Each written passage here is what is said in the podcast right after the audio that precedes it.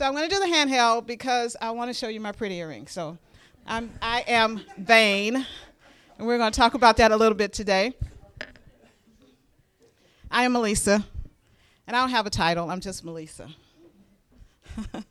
I do have a title, Daughter of God. That's my title.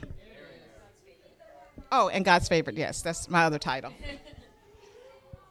Ooh, even the babies cry out. so a, a few years ago, like in 2019 BC, before COVID, I was in a class and we were asked to do a prophetic exercise. It was a class at the church I was attending at the time. And we were asked, What is the Lord saying to you? What is the Lord calling you to do at this moment? And I, I remember that time so vividly. I was sitting next to my friend Tina, and we just took a couple of minutes to let the Lord speak into our hearts. And this is what the Lord showed me. Am, am I going to have slides? The other one, yeah. This is what the Lord said to me carry my love. And that was, it was so strong. It was such a strong impression. I remember just crying because the Lord's instructions to me were simply carry my love. Now, I had no idea what we were about to go through. That church that I was in was about to go through tremendous hurt. We were about to start the pandemic. We were about to see uh, racial unjust in our nation. We were, we were about to see Christians behave unchristlike. And in the middle, before it all began, God's instruction to me was carry my love.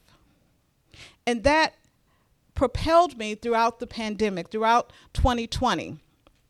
That is when Embolden Ministry really began to reach out into our community and to feed those who were, who were hungry and to feed those who, who didn't have. Because God said to me, carry my love. When Leah mentioned that we were doing a new series on um, love like Jesus, I was very excited because, you know, that's my jam. Love like Jesus. I can teach on that. I love that topic. And I think she sensed my excitement. So she called me Tuesday and said, Would you mind preaching? And she said that Josh had mentioned he wanted to preach on the prodigal son. And I was like, Yes, I can teach on the prodigal son. I can teach on the love of the Father that is shown in the prodigal son. Yes, let's do this. Yay. But God loves me. And as I am going through that and as I'm preparing to teach on the love of the Father, God said, I want to pivot a little bit here. Because you see, AC, after COVID, my heart had begun to get a little hardened. I was struggling this year. I have been struggling to love my students. We are ministering to someone. I told my friend Christina, who's here today. Hey, Christina. in the old days, they brought in um, mourners. So this morning, I brought in people to say amen. Right, Christina? so so I was telling Christina the other day, one of the women that I'm ministering to, I'm having a hard time with her. She's, she's, can I just tell you, she's getting on my nerves. Okay? She's getting on my nerves. And I, I'm having a hard time loving her. I'm having a hard time loving my students this year. And so as I began to prepare for this message, the Lord said, okay, let's pivot a little bit. I don't want you to talk about the love of the Father. I want you to talk about the elder son. Because you see, what God was after was my heart. I told you guys that I preach, I preach these sermons because I can't afford therapy, right? so I like to work out my problems through through sermons. and so, God, I, I want to invite you this morning into my therapy session with God because this is what God has had me to go through, and it's been hard. But let me just remind you love corrects, love teaches, love disciplines, And God loves him some Melissa. So he had to do some teaching and correcting and some discipline this week. So let's look at this. Let's pray. Father, I thank you for what you're doing this morning. I thank you, Lord God, that you you are going to speak to our hearts. You're going to release some things. We're going to be delivered from some bondages this morning. Our hearts are going to be set free this morning to love like you. I thank you, Lord God, for what you will do and what you will say during this sermon this morning. In Jesus' name, amen. I also don't know what I'm going to say, so, you know, anything is possible. Just hold on, okay? Let's start by reading. And I, I have this scripture up, if you go to the next scripture, but I don't have all the scriptures up, so you're going to need a Bible this morning or your Bible phone. We're going to be in Matthew 15.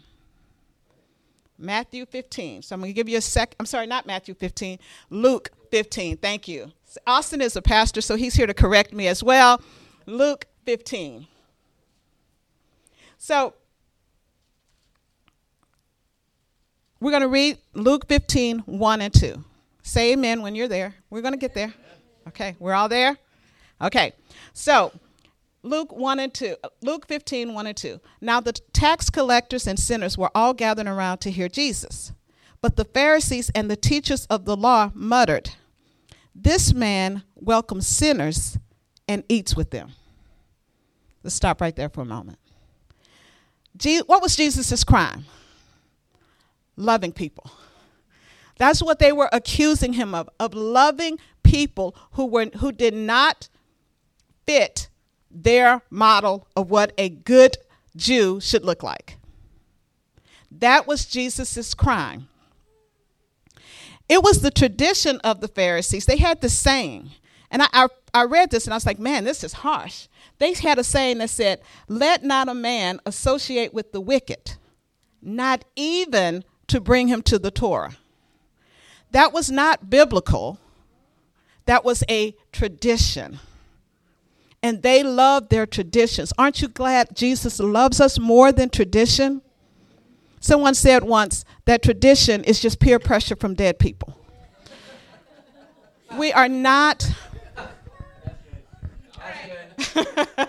we cannot be pressured by the traditions of this world, not even by the traditions of this church. You know, even as I was reading this, I quoted a scripture that I could have sworn was a scripture because I'd heard it all my life, and then I went to find the reference and to find out it is not even in the Bible. We've got to be careful of traditions that the church has brought in and, and, and put them on the same pedestal of the Word of God. We have to be careful of our traditions. So, this was a tradition. So, in other words, what the Pharisees were saying to sit at my table, you must look like me. You got to think like me. You got to live like me in order to sit at my table. Jesus came and Jesus was inclusive, and that bothered them. That upset him, his inclusivity. So Jesus gives three parables in response to this criticism. The first two I'm just going to go over with you quickly. I'm going to summarize them. There was a, a man, he had 100 sheep, lost one, left the 99, found the one, threw a party.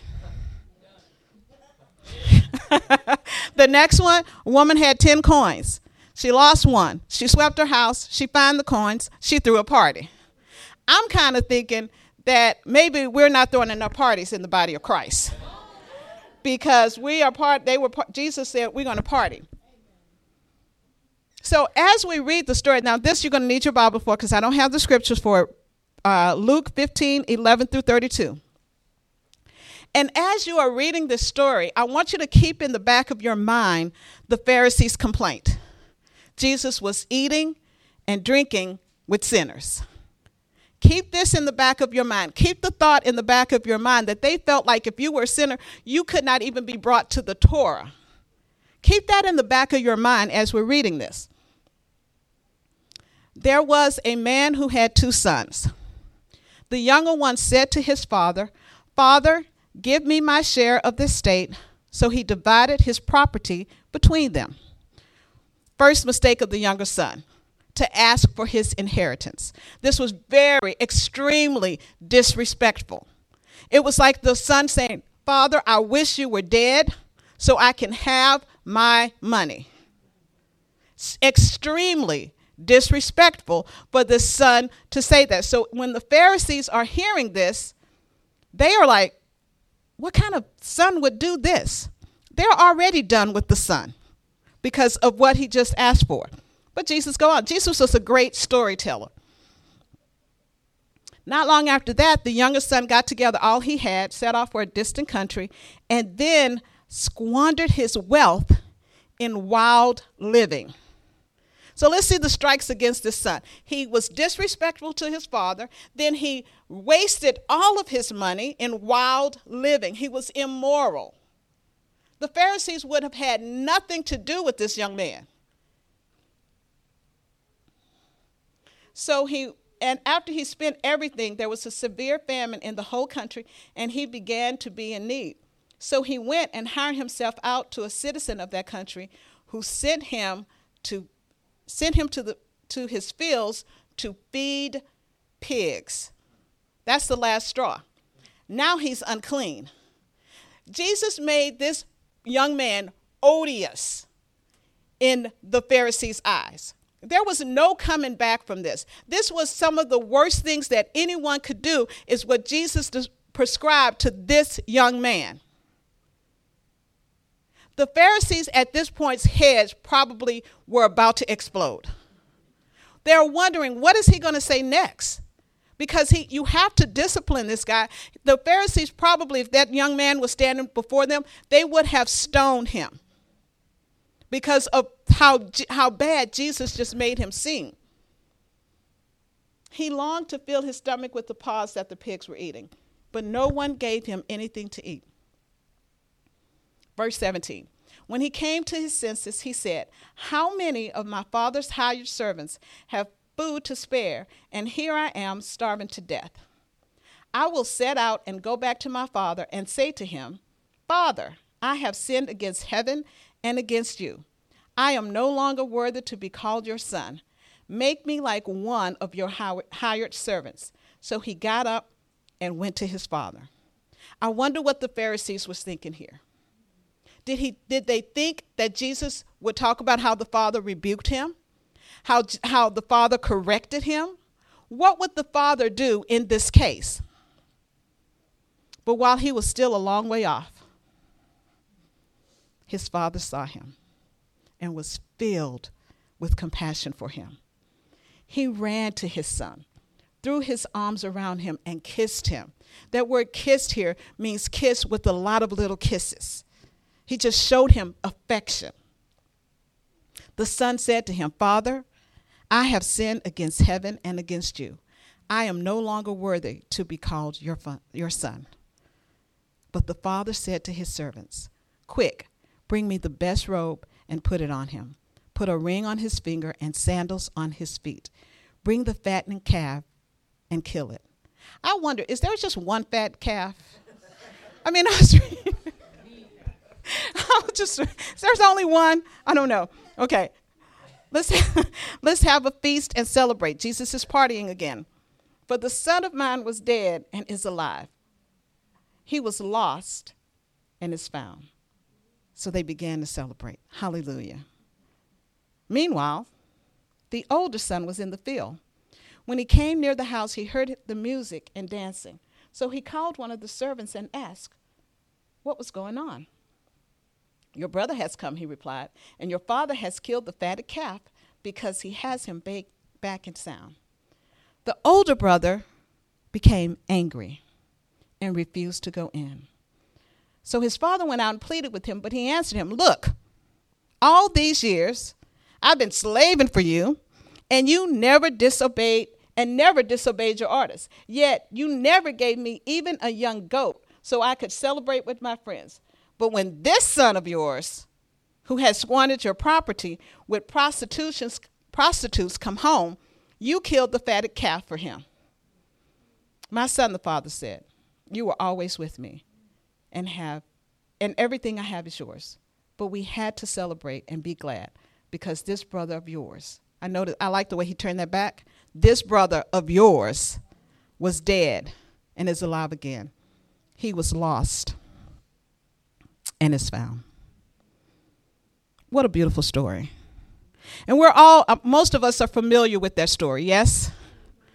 The, the father in the story, of course, represents the unfailing, unfathomable, extravagant love of the father. When, when Pastor Josh says we sh- want to love like Jesus, this is our example. We want to love like the Father loved in this example. And if we're to do that, we're going to have to learn to love the sinner. We're going to have to learn to love the unpleasant, those who irritate us, those who get on our nerves, those we disagree with, maybe even our in laws. It's loving people while they still smell like sin. When that boy came home, he still had the smell of pigs on him. And his father didn't say to him, Okay, now you need to go bathe. Get that pig smell off of you before I can kiss you. He kissed him while he still smelled unclean. Can we love people that are unclean in our eyesight?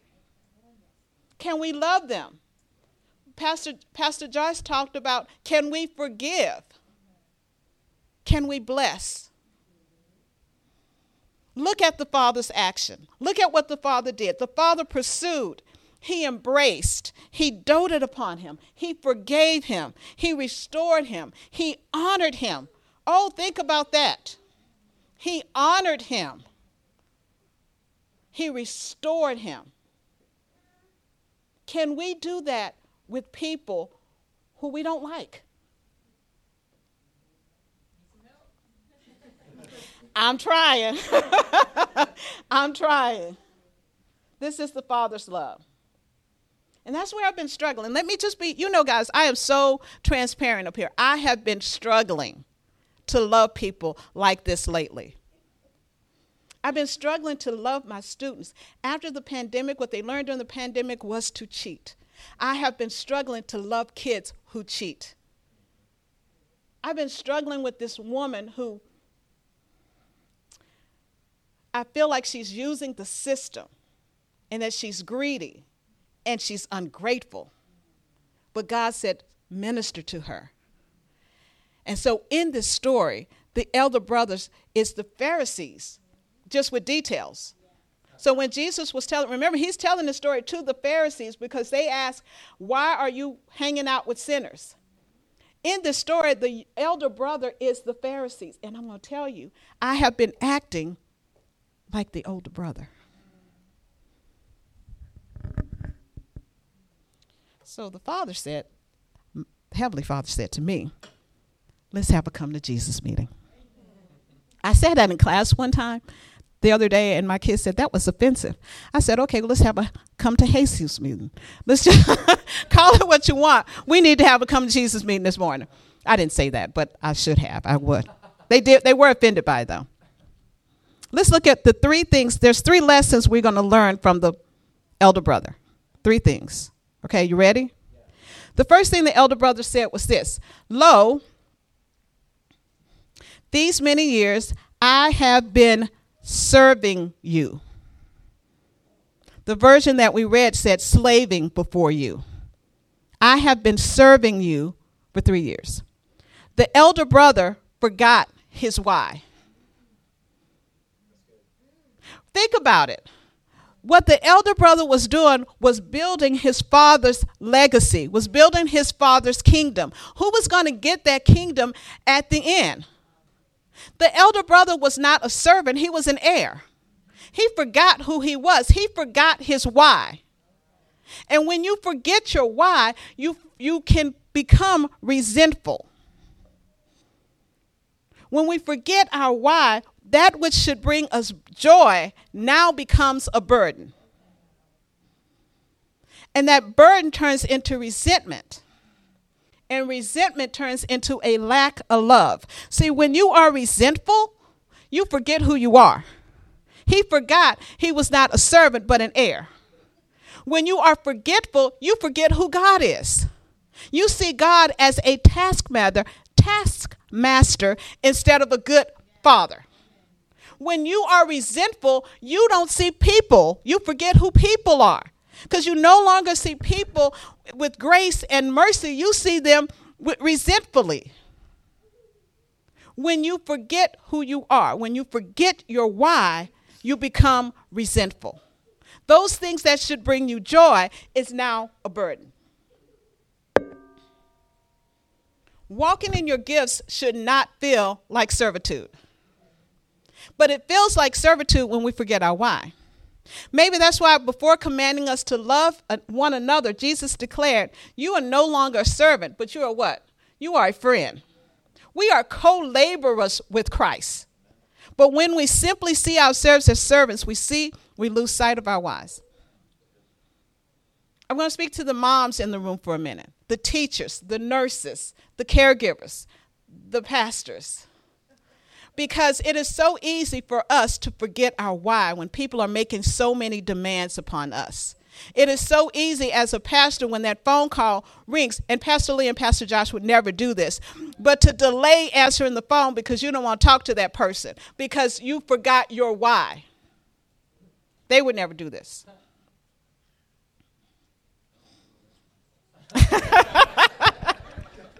Whoops, I didn't mean to rat you out, Pastor John. your, off, your why is often tied to your gifting. I love better, believe it or not, I love better when I stand on this stage and preach. Why? Because that's my why. That's what God has called me to do. My why is to impact, impart, empower into the body of Christ. And when I am doing what God has called me to do, I love so much better. Your, your why is connected to your gifting. What is your giftings? Romans 12, 26, 12, 6 through 9 says this. Can you go to that one, please? Because I don't think I have that scripture. In his grace, God has given us different gifts for doing what's for doing certain things well. So if God has given you the ability to prophesy, speak out with as much faith as God has given you.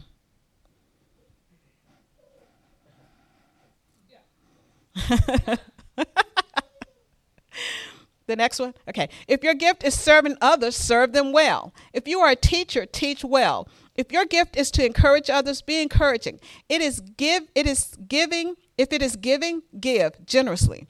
If God has given you leadership ability, take the rep- responsibility seriously. And if you have a gift of showing kindness to others, do it gladly. Why? I, uh, this seems like it's not connected, but why? Go to the next screen. Don't just pretend to love others, really love them. That's all in the same verse. I didn't skip any, any verses there. That's all in the same. What is Paul saying to us? Carry his love with our gifts. The Bible says your gift opened doors for you. So when those doors open, you carry God's love in those doors where you go. If God has given you uh, a technical ability, you carry that love when you go to work in those technical fields. If God has called you to be a teacher, I carry the love of God every time I try to anyway. I haven't been really good. But I carry the love of God into public schools. Take your gift, whatever your gift is, and carry the love of God with you. And when you are walking in your gifts, you will be fulfilled and it won't feel like a burden. The elder son forgot his why, and he was bittered, embittered by it. Don't forget your why. Don't forget your why. There's always going to be parts of your um, service that you don't enjoy. But make sure you are doing more of the things you love, more of the reasons why than not.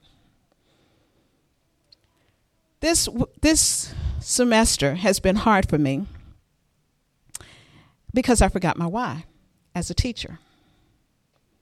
I've been so busy and so bogged down trying to get kids to stop kids from cheating. This is, I'm not joking about this, trying to stop kids from cheating, that I don't have time to prepare a lesson because I'm trying to stop them from cheating. I have to make four different tests. For every test, I have to make four different, one for each different period.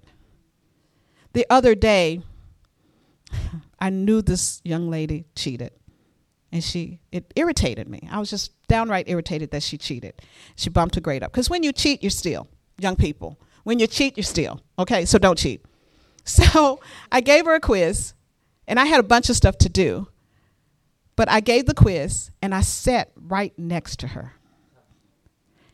And she she was so frustrated. She faked a panic attack. No kidding. and I had no grace whatsoever for her. Didn't, I didn't, I just ignored her as she faked this panic attack as she was taking her quiz. And I was like, okay, you're done. Give me the quiz. So that is not me, but that is who I have become because I forgot my why. My why is to love those kids to Jesus. That's my why. And I forgot my why. And Lord is speaking to me today and saying, Don't forget your why, Melissa. Don't forget why I have you in the public school. Don't forget it. Walk in it. Embrace it. The rest of the stuff, I'll take care of it. Just do what I've called you to do.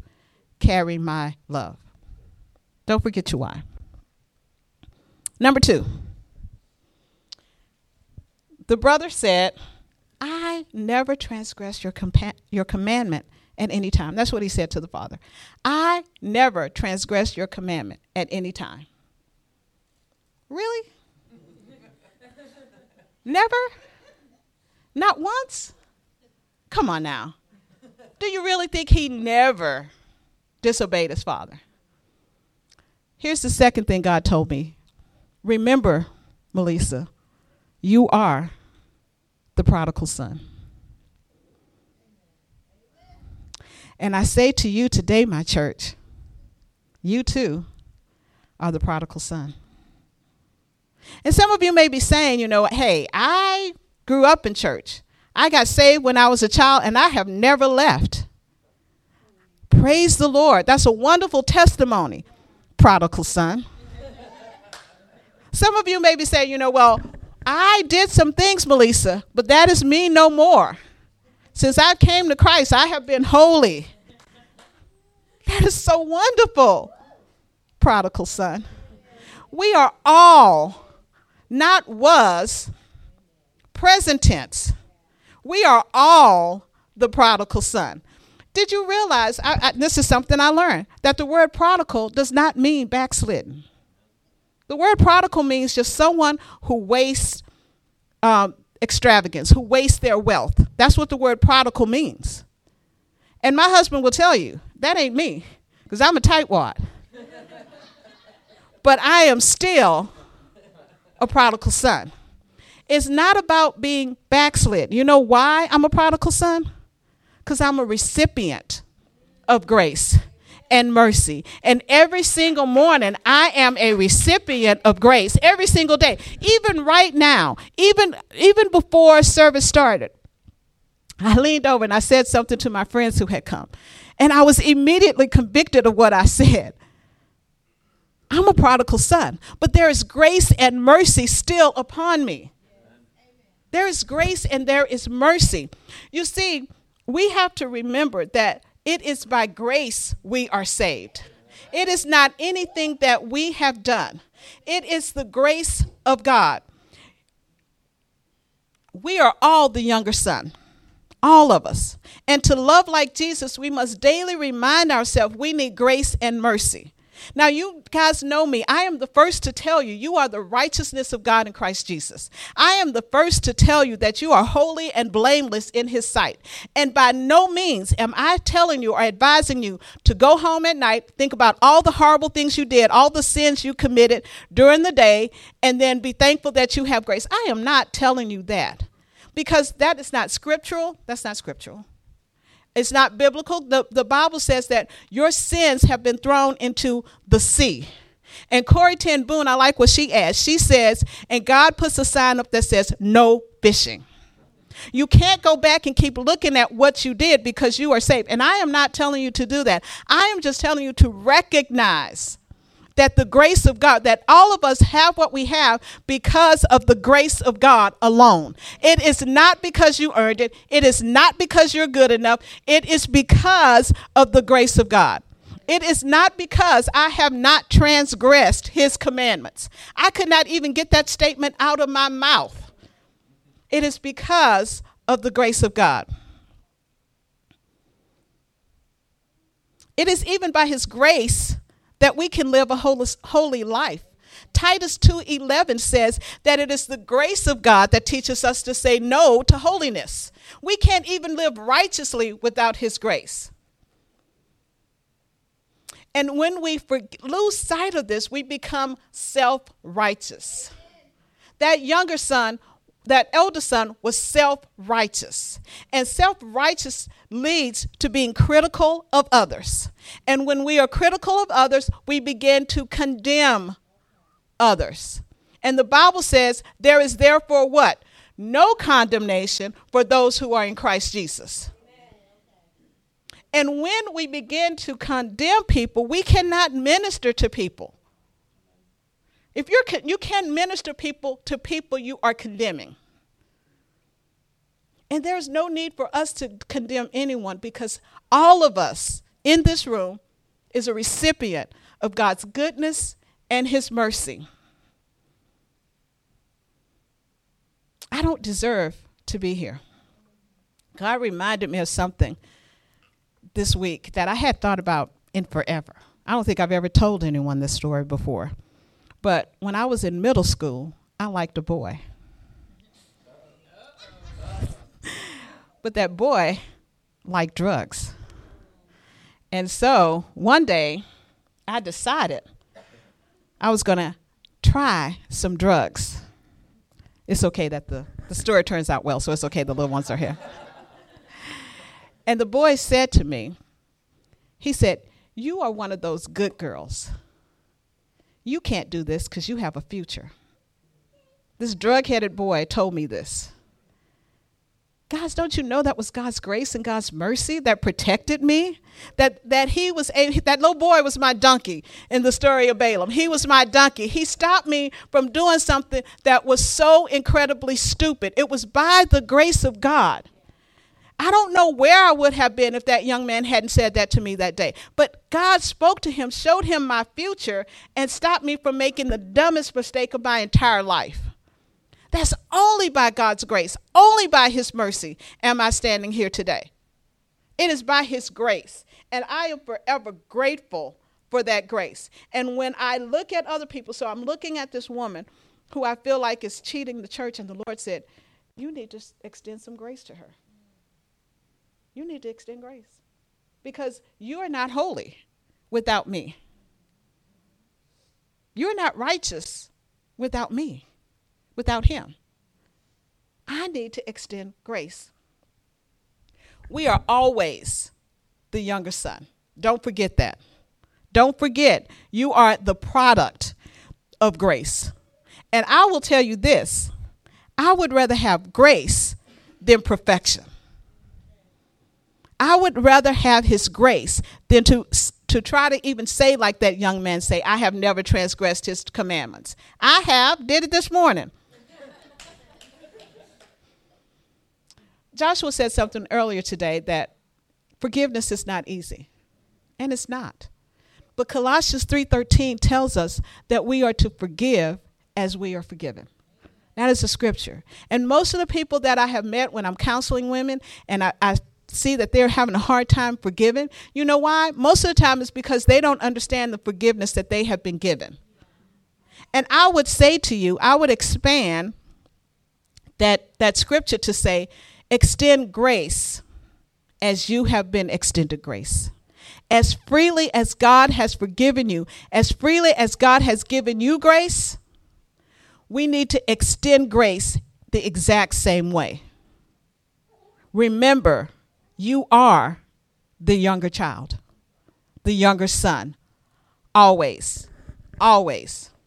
Last thing.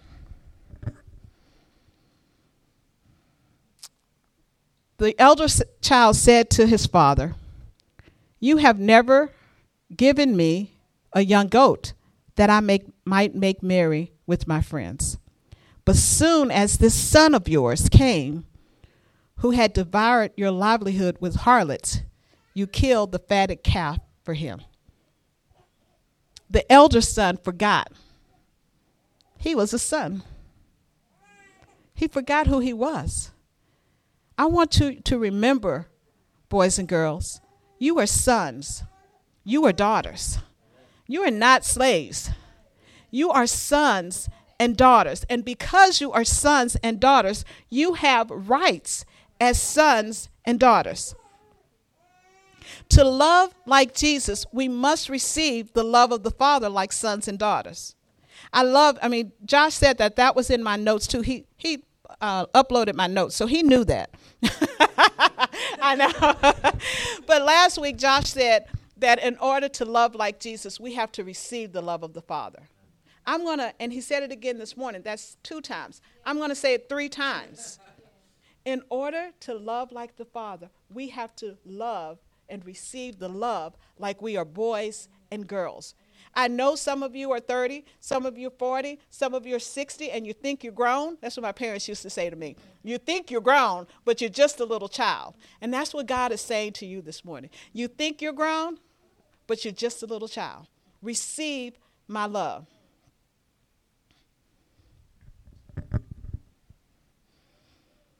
When we try to love people out of our own goodness or out of our own strength, we can easily become like the elder brother.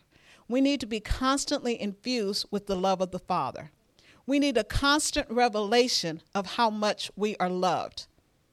David prayed this. I think I have that on there. Let the morning bring me word of your unfailing love. We need to pray like David prayed. Every morning, we need to just get up and say, Lord, show me your love for me. Give me a greater revelation.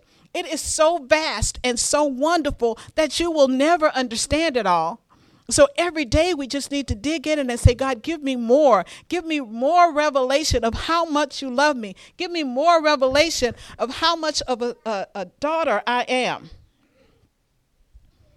My father um, was born in 1917. I'm the youngest of a bunch of children.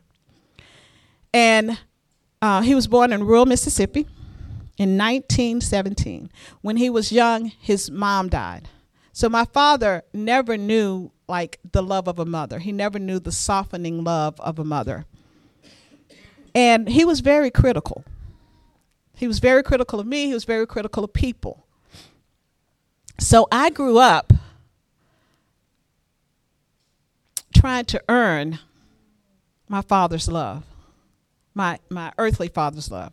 And so that was the the the filter I saw my heavenly father. I saw my heavenly father as critical. I, I felt like I had to earn my heavenly father's love because I had to earn my earthly father's love. And so that was the filter that I grew up with, trying to earn the father's love.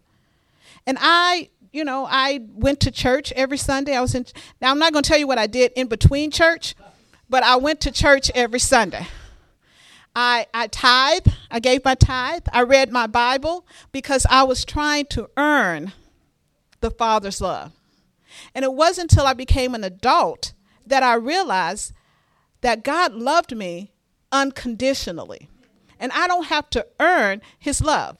Let me tell you the problem with earning God's love. All those things I did were, were wonderful. I mean, I mean, I was a pastor's, you know, dream come to church, tithe, do your Bible study. I was a pastor's dream. But the problem was I was doing all of this stuff out of fear, not out of love. And the problem with this, the problem with thinking you can earn the Father's love by being completely obedient, is that if you can earn His love, then you can also lose it. Because if you don't keep it up, if you don't do everything right, then you stand a chance of losing the Father's love. And we have to come to the, re- the realization that we cannot earn the Father's love. The younger brother had this mentality. He was trying to earn the Father's love when he didn't know his Father just loved him anyway. And I don't I mean, if you think about the, the elder brother's mentality, he had done everything he was supposed to do. And here come this younger brother who's been out and spent all of his parents' money. Now he's coming back and the father just instantly received him. I'd have been a little upset too. if God's love is transactional, right? Because if I'm earning his love, then it becomes transactional. If God's love is transactional, then this story doesn't make sense. But God's love is not transactional. God, let me tell you something. We were put in the black with Jesus' death. If I had to think about everything I did wrong during the day, every day I would end up in the red. Every day I'd be in the red. And I love being in the black with Jesus. Because you know, Austin, I'm not going to say it.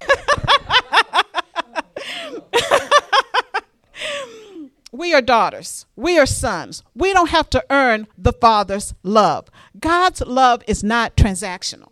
And if God's love is transactional, then Jesus' work on the cross was for nothing, and God is cruel.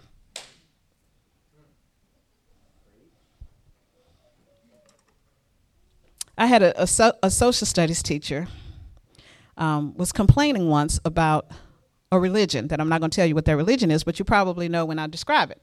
She was complaining because in this religion, you can travel to a certain place, and once you travel to that certain place, all of your sins are forgiven. And she was she was appalled by that. And I was like, but as a Christian, don't we just have to ask? We don't have to travel anywhere. We don't take off from work. We don't have to spend money. We're just forgiven. She didn't understand the love of the Father. She thought we it was transactional. There was a time when I, I think I've told this story before, but I'll tell it again and then we'll finish. Yeah. Um, my husband, who is, we've been very blessed. My husband has never been unemployed since we've been married. And um, they were going through something at his work, and there was a possibility that he might be unemployed. And I was fearful. And I began to ask the Lord to show me his love because the Bible says perfect love casts out fear. So I was fearful. So I began to ask the Lord to show me his love for me. And during that time, my students started writing me notes, thanking me. And in those notes were gift cards. Teenagers was doing this. Why? Because the Father was showing me he loved me. The Father was showing me He's got my back, that He's going to take care of me. Boys and girls, you are sons and you are daughters. You don't have to worry about God's love for you. He loves you. It is not transactional. You don't have to earn it, you don't have to work for it. God loves you as His children.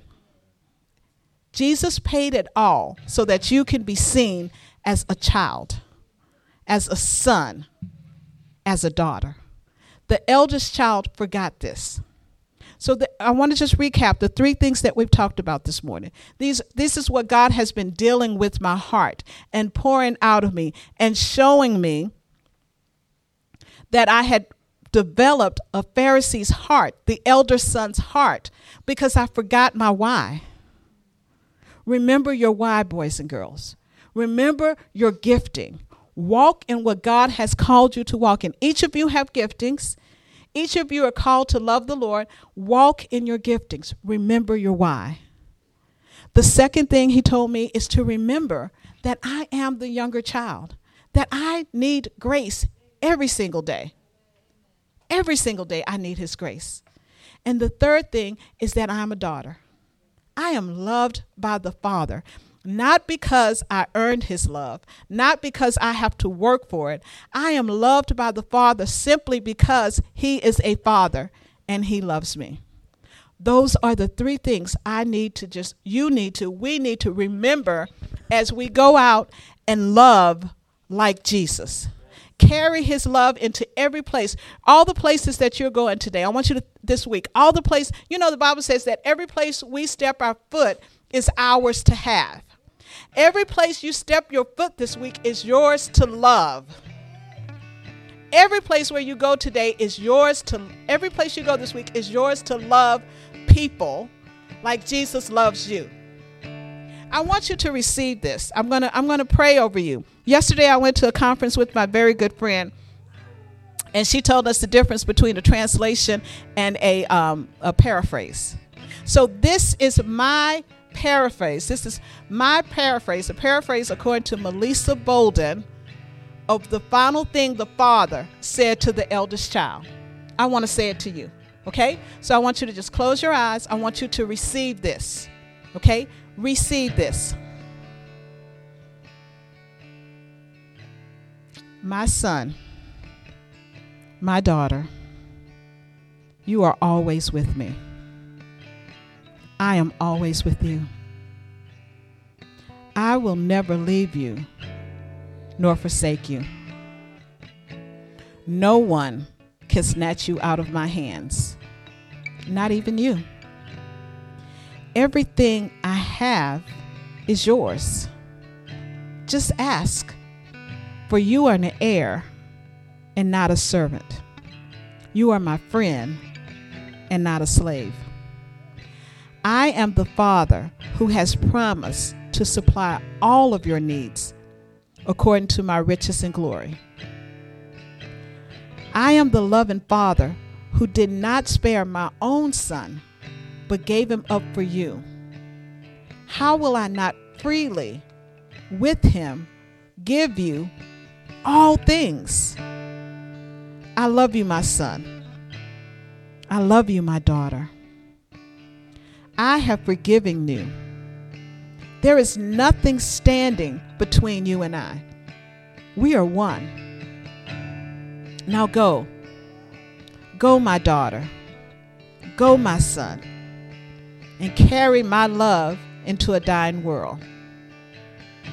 Freely forgive as you've been forgiven. Freely extend grace. Love like Jesus loved. Pursue those who are dead in me and bring them back to life. Celebrate my kindness. Throw a party and declare my grace and my mercy is available to all. Love my son, love my daughter as I have loved you. Amen. Amen.